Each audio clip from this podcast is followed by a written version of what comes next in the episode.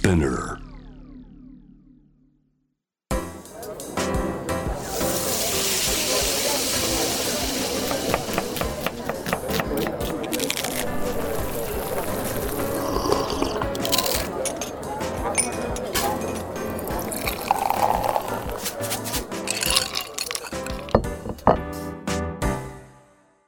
アジナ副音声Voice of Food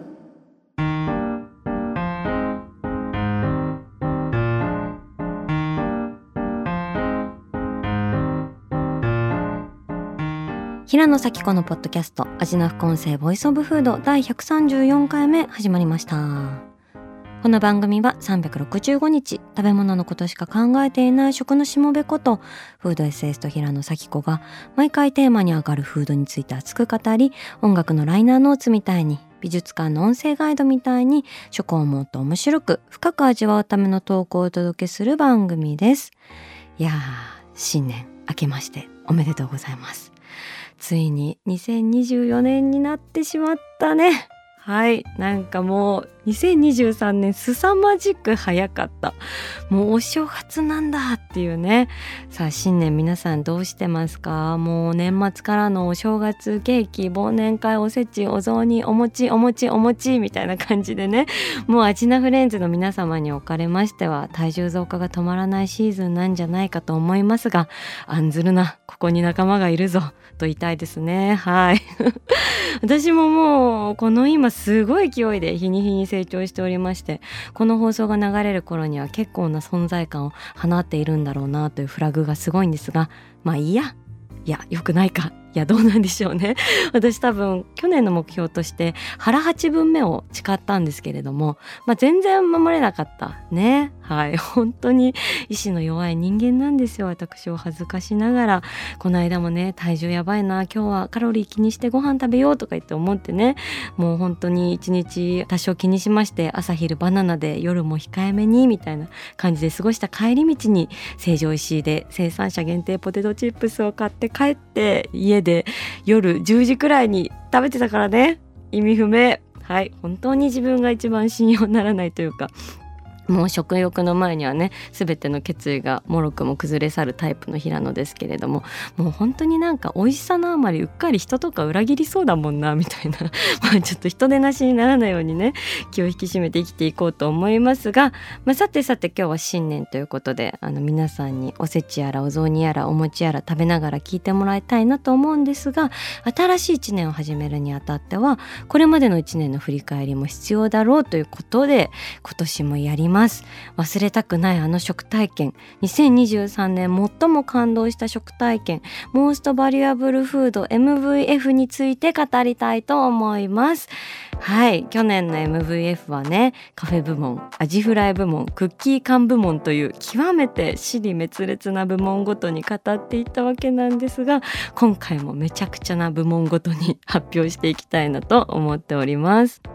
まずはですねこちら行きましょう。和菓子部門。はい、えー、2023年もたくさんの和菓子に出会いました。地味に仕事でも和菓子に関わることが意外と何度かありまして、えっと、春にはファッションブランドの豆黒河内さんのコレクションに合わせた琥珀糖をですねおかし丸さんという素晴らしい和菓子作家さんと一緒にね作らせていただくお手伝いをしたりもしたしあとは和菓子や時ね。はいもはや懐かしい。この秋私がグランドセイコーさんと一緒にやらせていただいたイベントベントも和菓子のイベントでありました、まあ、そんな和菓子の日々の中で一番の感動和菓子出会ってしまいました。発表したいと思います。金沢豆半さんのどら焼きです。ドラ いやドラでした。はい、ドラが来ました、えー、こちらとの出会いはですね、2023年の秋、雑誌のアンドプレミアムさんと置かれますかね。そちらの取材でですね、金沢にあんこときなこの歌詞を求めて旅をしたんですけど、雑誌自体は、えー、12月、2023年12月に発売されたばかりなので、ぜひご覧いただきたいと思うんですが、そこでね、最高のどら焼きがね現れてしまったのよ。確か数回前の味な副音声でも金沢に行ってあんこに感動したよって話をちょっとだけしてたと思うんですけれどもまさに私に衝撃を与えたあんこ菓子それが豆半さんのどら焼きでした。端的に言って私の人生のトップどら焼きに踊り出ましたね。いやもう本当に何しろ私これまでどうしてもどちらのどら焼きを食べてもどら焼きというもののバランス自体についていけないところがあって、まあ、それこそ恥ずかしながらあんこを半分剥がしたりとかあるいはバターを挟んだりとかちょっとこう自分好みのアレンジをねさせていただいてたこともあったんですけれどももうあの豆飯のどら焼きに出会った瞬間これまでね私がどら焼きってちょっと甘くてあんこ全部食べられないこと多いんですよねとか言ってた過去の自分の口にね豆飯のどら焼きを突っ込んで黙らせたいと思いました。もう、不合っていう感じでね。もう黙れと。それくらい衝撃でした。で、何がそんなに違うのよ。どうしたのよ、あんたっていう感じだと思うんですが、まず、豆飯さんのご紹介したいと思うんですけれども、豆飯さんは、えー、泣く子も黙る金沢の和菓子の名店、吉橋さんというところがありまして、そちらのですね、若き三代目兄弟が開いたお店でして、その吉橋さんっていうのはもう金沢の人からしたら、もう、はいはい吉橋さんみたいなもうあの基本的には受注でしか出会えないお茶席に持っていくような茶席菓子とか上生菓子を作られておられましてあの取材で行った時もねちょうど金沢の秋の大茶会に向けてお忙しなんですみたいな時期でねまあもうみんなの憧れの菓子屋なわけですよ。でもちろんそののれんは守っていきたいその味その仕事は受け継いでいきたいとしつつも同時により身近な存在として和菓子を日常に置き直した菓子屋をやりたいということで3代目の若き兄弟がですね吉橋を支えつつも新たなお菓子屋さんを始められたんですけれどもそれが豆藩というお店でして吉橋の真隣にお店を構えていらっしゃるんですよね。でそこで出会ってしまったのがどら焼きですよ。もうねまず見た目からしてすごい輝きあんこは水分たっぷりでキラキラ輝いてまして生地はふかっと焼き上がってあのいわゆる高級旅館に行った時にお布団が敷かれてる姿をこう見ることができるじゃないですか。その時のこう仕上がりっぷりにうわー今すぐ倒れ込みたいみたいな気持ちになるのと同じくらいうわー今すぐかぶりつきたいっていう風になるビジュアルなんですけれどももう実際に食べてみるともうまず卵色の生地がふかっと歯切れが良くてね。でね断面も霜柱がびっしり走ってましてあのどら焼きはですねプロは断面を見るらしいよ。あの縦に細かい筋がねたくさん入っているのをねどら焼きによっては見ることができると思うんですけどね。それはあの生地を焼く時に空気がスーッと抜けていった証で霜柱に似ていることからそう言われるらしいです。まあ、それはさておきなんですけどその歯切れのいい生地と混じり合うあんここれがねまたこのあんこがめちゃくちゃみずみずしいんですよ。でさあんこをさみずみずしさの基準で見たことが私はなかったからもうそれにもびっくりしたんだけど極めつけは甘さねやっぱりその甘さっていうのはさどういうふうにその歌詞に宿らせるのかっていうのがやっぱり現代の和菓子としての肝なのかなと思うんですけど、えー、豆半さんのは甘さははっきりしてるんですよ。ちゃんと甘い。だけどね、キレがいいんです。それでね、余韻はね、むしろ甘ったるさよりも小豆の香りが響いてくる感じがあって、それがすごいなと思いました。で、なんでそんな精緻なバランスで仕上がるかっていうとね、もうお話聞いてると全ての仕事に意図がありまして、その集積によって美味へとにじり寄っていくっていう感じなんですよね。で、それがもう小豆の選び方に始まり、お砂糖の選択、それから炊き方、もう粒を壊さぬように銅鍋で丁寧に炊いていくと言ってました。で渋切りもですね時期によって様子を見ながら微調整する。だからもちろん人の手によってってあんも炊いていくわけなんですがあの今はね結構機械であんをね練るところも多いですからね。別にそれがいい悪いとかではなく何を目的にどんな規模で作っていくかみたいなところの判断になってくると思うんですけれども豆半さんはそれはもう丁寧に手仕事をされていらっしゃると。ちなみにあの渋切りっていうのはね重要なあんこワードなんですけれどもあの小豆を茹でる際にね水から茹でて沸騰させた後に茹で汁を捨てるんですね。それを数回繰り返してこう渋み成分やアクを取り除いていくんですがこの回数がすごく味にも影響してくると。でどれくらい脂肪を抜くのかあるいは抜かないのかみたいなところが本当にその職人さんそれぞれの思想が出てくるので要注目ポイントであったりします。はい。平野のワンポイント知識でした。で豆半さんはですねこだわりはあんだけではないんですね。生地もすごいの。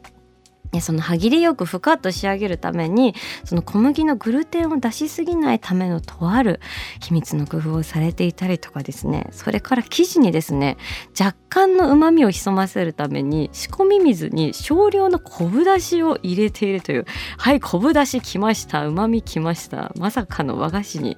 旨味を潜ませるというねこういう一仕事が最終的なバランスパーフェクトワールドの先生に聞いてくるんだなっていうのをねもうちょっとと話聞いただけでもこれですからね。もうどれだけ味の秘密が宿ってるんだろうって驚嘆しました。ちなみに豆半さんはですね豆に半分の半って書くんですけど由来は半人前だそうでほんとそんな謙虚な態度マジやめてくれる。こっちが恥ずかしくなるわってなりましたね。もうほんと豆200%くらいの勢いでねやってもらっても全然いいんだけどなっていう風になりました。でもそういう姿勢自体にね頭が上がらないというか感動しました。ましたね。はあ、金沢行ったら必ずやまた豆飯のどら焼き買って帰りたいと思います。次は何部門に行こうかな、えー、今度はですね甘くないもので行きたいなと思いますが和食部門どうでしょうか？はい和食。日本料理。あの私主食スイーツですかっていうくらい甘いもの好きのイメージが結構あるみたいなんですけどもしかして一番好きな食のジャンルって和食かもしれないっていうくらい地味に和食が大好きです。もちろんイタリアンもフレンチも大好きなんだけど和食を食べに行くっていうのはなんかこう特別に好きの気持ちがありますね。それはもうあの食堂でも小料理屋さんでも懐石でも割烹でもどんな領域の和食もも好きなんですけどそのうわーって特別な気持ちになれるのは何しろカウンターに座ってる時ですよね。例えば割烹のカウンターに座らせてもらってる時大将の所作を見ながらぼんやり過ごす時間っていうのはまあその適度な緊張感と癒しがないまぜになったすごく美しい時間でその時間をね独り占めしたいがあまり結構一人でね和食の店に行ってしまうことが多いです。ちなみにですねこれまた平野のワンポイント知識なんですけれどももね割烹っていうのはねどういう言葉なのかっていうのをね紹介しておきたいんですけれどもね、まあ、割烹っていう言葉を聞くと多分なんか高い和食みたいなイメージがある人も多いと思うんですけどあの言葉の意味としてはあの割烹の「カツ」は割るって書いて包丁で切ること、え割烹の「ポー」は火を使って煮る調理法を意味してるんですよね。なので食べ物を切ったり煮炊きしたりすることお刺身をさばいたり料理を炊いたり煮たりすることですね。で板前さんの役割としてもその包丁型と煮方っていうのは花形の仕事なんですよね。でその仕事をねあの厨房の中だけでやるんじゃなくてもっとお客さんに楽しんでもらおうっていうことで板場を囲むようにカウンター席をしつらえた最初のお店がありましてそれが浜作さんってお店なんですけど、まあ、そちら今もあるんですけれどもお客様の目の前で調理をする板前割烹というジャンルをね築き上げたんですよね。まあ、そのお店のおかげで私たちはこの大将の仕事を目前に堪能しながら食事をいただけているんだ浜作さんありがとうっていう気持ちがね湧き起こるんですが、まあ、2023年もたくさんのカウンターに寄せさせていただいて時間を過ごしました。はい前置き長くなりましたけれどもその中でもすごくすごく印象的な一件がありましてそれが2023年の MVF モーストバリュアブル和食発表したいと思います東京世田谷の妹子さんですわー妹子さん。はい。あのローマ字で妹子って書くんですけど9月にできたばかりの和食のお店でカウンターだけのお店なんですが女性のご店主がお一人でやってらっしゃるお店ですって。あの本当に素晴らしいお店なんですよ。お料理はねコースで7,8,000円くらいのコースともう少しカジュアルなコースがあるんですがこの金額感でこんなに良きものをいただいてしまっていいのだろうかともうなんか喜び通り越して不安になるようなお店です。でまあ、特に感激したのが締めの土鍋ご飯。もうここの土鍋ご飯が本当に美味しいのよ。で私土鍋ご飯はいろんなあの味が入ってるいろんな炊き込みご飯も好きなんですけどどっちかっていうと白米のみっていう時に結構キュンっていうのが爆上がりしちゃうんですがこちらは基本的には白米のみの土鍋ご飯を出してくださってるんですがこうパツリと炊かれたツヤンツヤンの白米が輝いてね。でなんでこんなに美味しいんだろうっていう風に聞くとねもうお米の研ぎ方からよそい方に至るまで本当に細かなねいろんなご店主の考えが聞くことができましてだってお米研ぐ時のざるの材質まで気使ってたからねあとよそい方もねなんかねゴシャゴシャやらないでこう一発で装うみたいなとかねそういうのも味に影響してくるんだってでも本当にすごいの。でその脇をさおじゃことか梅干しとかが固めてるんですけれどもそれも全部自家製なわけ。っていうか妹子さん本当に何かと自家製なのよ。それでまたさなんか不安になっちゃうんだけどね。ほんと休んでっていう風にね。涙っていう風になっちゃうんですけれども。なんなら極めつけはデザートなんです。あのもうねここまでいろいろやっていただいたらさもうデザートとかフルーツだけでいいわけ。だってそれが許されるのが和食なんだから。和食ってこう最後に出てくるフルーツのこと水菓子って言いますけどね。なんか例えばお寿司屋さんで最後にメロンが1個出てくるとかそういうのは水菓子っていう風に言えますけどまあそれでも十分いいのよっていう風になるのにさ妹子さんで登場する和菓子最後何だと思いますか？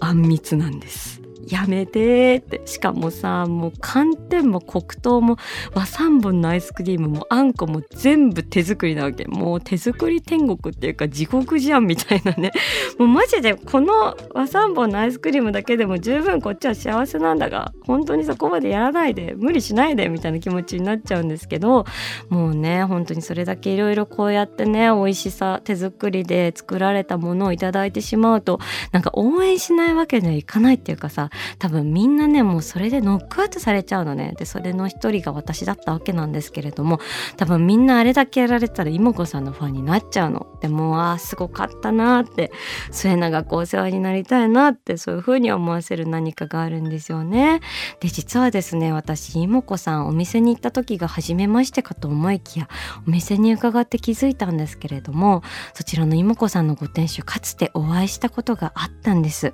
それがね私がすごく好きで何度もお邪魔してる割烹のお店がありましてそこで一時働いてた方だったんですね。でそこの大将本当に仕事に厳しい方で素晴らしく美味しい日本料理を作られるんですけれどもああなるほどっていう風になりました。そういう厳しい仕事を正しい仕事そういうことをね当たり前にやろうよっていう妥協のない現場での経験が彼女の料理に息づいているんだなっていうのをね知ってというか感じてなんかすごい胸胸が熱くなりまして本当にねこういうお料理をいただくとなんか生きる道を正していただけるというかこう人生を通ってくるよなというふうに思います。もうこちとらさなんか食べ過ぎちゃって体重増えてやばいとかさ言ってるだけの人生で本当にいいのかよみたいな感じでこう膝を叩くみたいなね 本当にすいませんっていう感じなんですがもう本当に私は食べ物に学ばせていただくばかりの人生ですけれどもはいそんな味をいただいた妹子さん感謝しかありません。はい、じゃあ最後もう一個だけお話ししてもいいでしょうか。MVF2023、えー、2023年であった最も感動した食体験、オーベルジュ部門発表したいと思います。フランスはパリのオーベルジュ、ルドワイヨネです。わー はい、パリかいっていう感じで。すいません、本当に。でもね、これはちょっと感動しちゃった。ごめんっていう感じなんですが えっとですねこちらは2023年の夏に行ったオーベルジュなんですがルドワイヨネというお店はですね2022年6月にオープンしたパリ郊外のオーベルジュであります。で特徴としてはものすごく大きな菜園がありましてそこで野菜畑と伝統的なフレンチからインスピレーションを得たビストロノミックな菜園料理を楽しむことができるというお店で食べれるし泊まれます。で私本当にあの2023 2023年の夏にお邪魔したんですがもうあのパリで滞在してる時にねこの旅で何を食べるの？みたいなことを現地の人に聞かれてああ郊外のっていうだけでああルドワイよねっていう風に返ってくるようななんかそういうイットレストランでしたね。であのパリに住んでるお友達と一緒に訪ねたんですけれども本当に夢のような場所でしたね。あのダイニングはですね大きな大きな馬小屋をね改築してるんですけれどももう光がめちゃめちゃ入るサンルームみたいになってまして私たちその夕方に着いてそれで菜園を散策した後に夕暮れから始まる食事を楽しんだんですけれどももう窓の向こうには菜園と空がどこまでも広がっていてで夕食が一皿一皿進むごとに足並みを合わせるかのように日が暮れていってグラスもテーブルも料理も全てがいつしか金色の世界に染まっていていや本当に人生一の西日レストランでした。でねオーベルジュのいいところはさその食体験が数時間で終わらないところじゃん。寝て目が覚めてまだ夢の続きのオーベルジュだからさその睡眠挟んで20時間ぐらいを過ごせるのが本当に幸せででルドワイヨネはねもう何しろ朝ごはんが本当にすごかった。でもうその朝ごはんはですね天井の高いディナーのダイニングではなくてキッチン横の小さな部屋でいただくんですけれどももうね朝眠い眼をこすりながらね食堂に行くとねふわわわわって光がねその静かな食堂に差しておりましてねそこにねクロワッサンだとかくるみのパンだとかハムにチーズにチェリーに桃にとねいろんな食事がねずらっと並んでいましてねそれを好きにとっていいよという夢仕様になっておりましてもう本当に生物画みたいでね手を出すのも惜しいなと思いつつあのそう思うそばからすぐに食べたんですけれども。でねテーブルにはメニューもね置かれておりましてそっちはオーダーすると一から作ってくれるというねそのいくらでも食べていいよ形式とメニューのあって出来たてを頼めるよ形式のそのダブルスタンダードがたまらないんですがそちらで散々悩んで選んだのがプティポワとチーズと半熟卵のタルティーヌということでプティポワはまあエンドウ豆お豆ですね。でこのタルティーヌがねもうあまりの凄さで凄さのあんまり私一口かじって食堂から飛び出してしまいました。はい大丈夫そうっていう 本当に。あなたは犬ですかっていう感じなんですけどね。本当にもうねなんかかじった瞬間にわこれは菜園の光と風の中で食べたいと思ってでね外に出たらねちょうどねハーブを摘んでいらっしゃるスタッフの方がいましてねそのセージやタイムの香りに包まれながらね食べたあの青くてみずみずしい、えー、グリーンピースやミントやレモンピールやカンパーニュがはじける瞬間もう時間や場所季節や食材作る人もそれを食べる自分ももうなんかいろんなものが完璧に交差して現れるもうそこでしかありえない唯一無二のめちゃくちゃ味だった。あこれが味なんだっていう風に思いましたね。ちょっと伝わるかわかんないんですけれどもなんか味って時々世界の全てなんだなっていうなんか謎の心理に私その瞬間たどり着きました。はい。というわけでもう忘れられないね朝ごはんいただいたんですけれども。まあ、オーベルジュね、まあ、なかなかちょっとパリの郊外とかやって行きづらいわみたいなところもあると思うんですが、まあ、こういうお店がねいきなりなくなることはないと思うので、まあ、いつかの旅の目的地として携えてもらってもいいのかなと思いますし私ね2024年もいろいろ行ってみたいオーベルジュがありましてすでにですねちょっと1月にねあの1個行く予定のお店があります。それ群馬のオーベルジュなんですけどちょっとそこも行ったら報告するね。どんな感じだったかみんなにあのシェアしたいと思いますけれどもはいもうベルジュ好きとしては引き続きこのね食べて寝てまた食べるっていう食体験の魅力をね追求していく年にしたいなというふうに思っております。味な副音声ボイスオブフード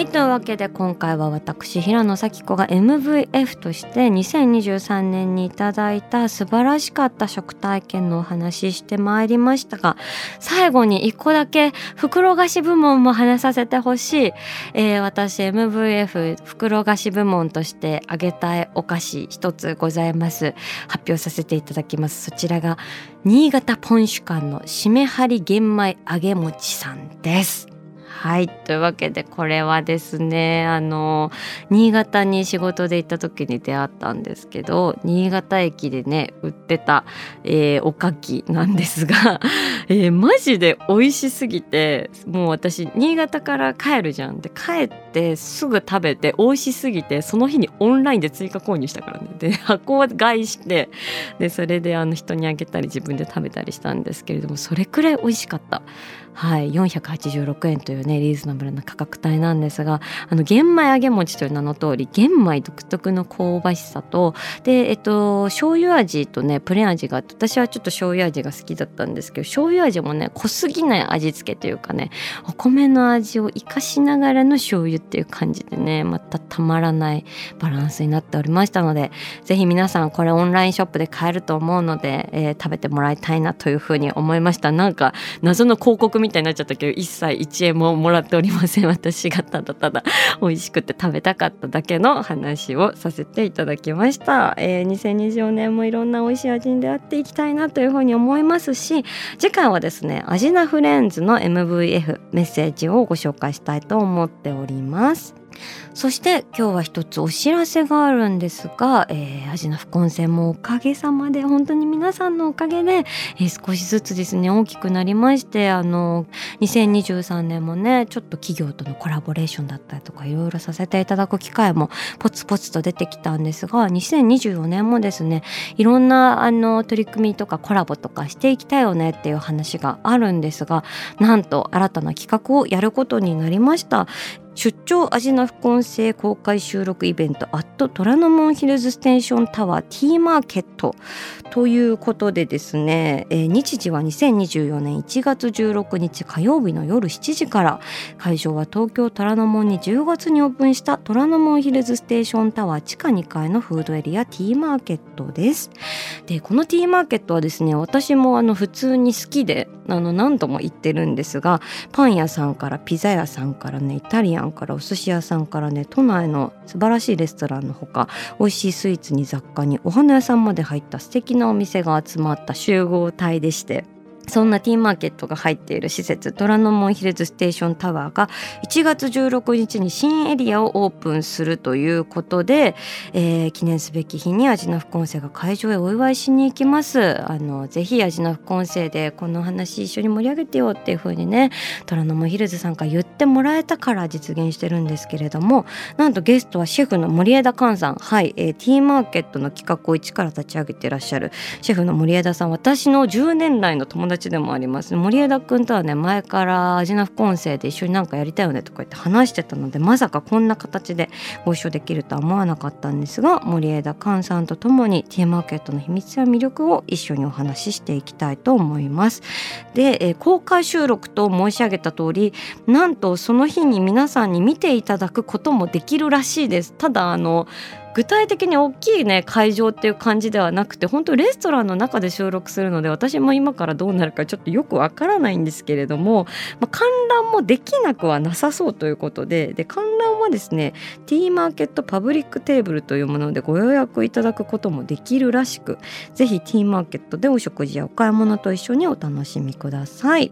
そして引き続きアジナ副音声ではアジナフレンズたちの好きな食べ物のメッセージも募集しております。ぜひエピソードとともに送ってください。メッセージを紹介された方には番組オリジナルステッカーをプレゼントします。メッセージはアジナ副音声のインスタグラムをチェックして送ってください。そしてアジナ副音声は毎週月曜日に配信しています。さらに JWEB のラジオでもお聞きいただけます。毎週金曜日深夜12時30分から FM81.3JWEB こちらもぜひチェックしてください。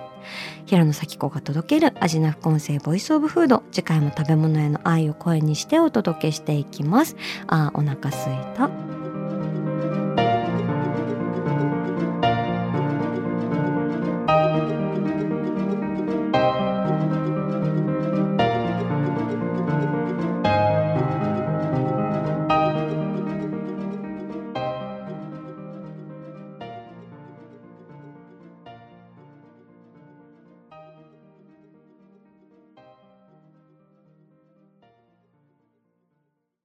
ここでスピナーからのお知らせです。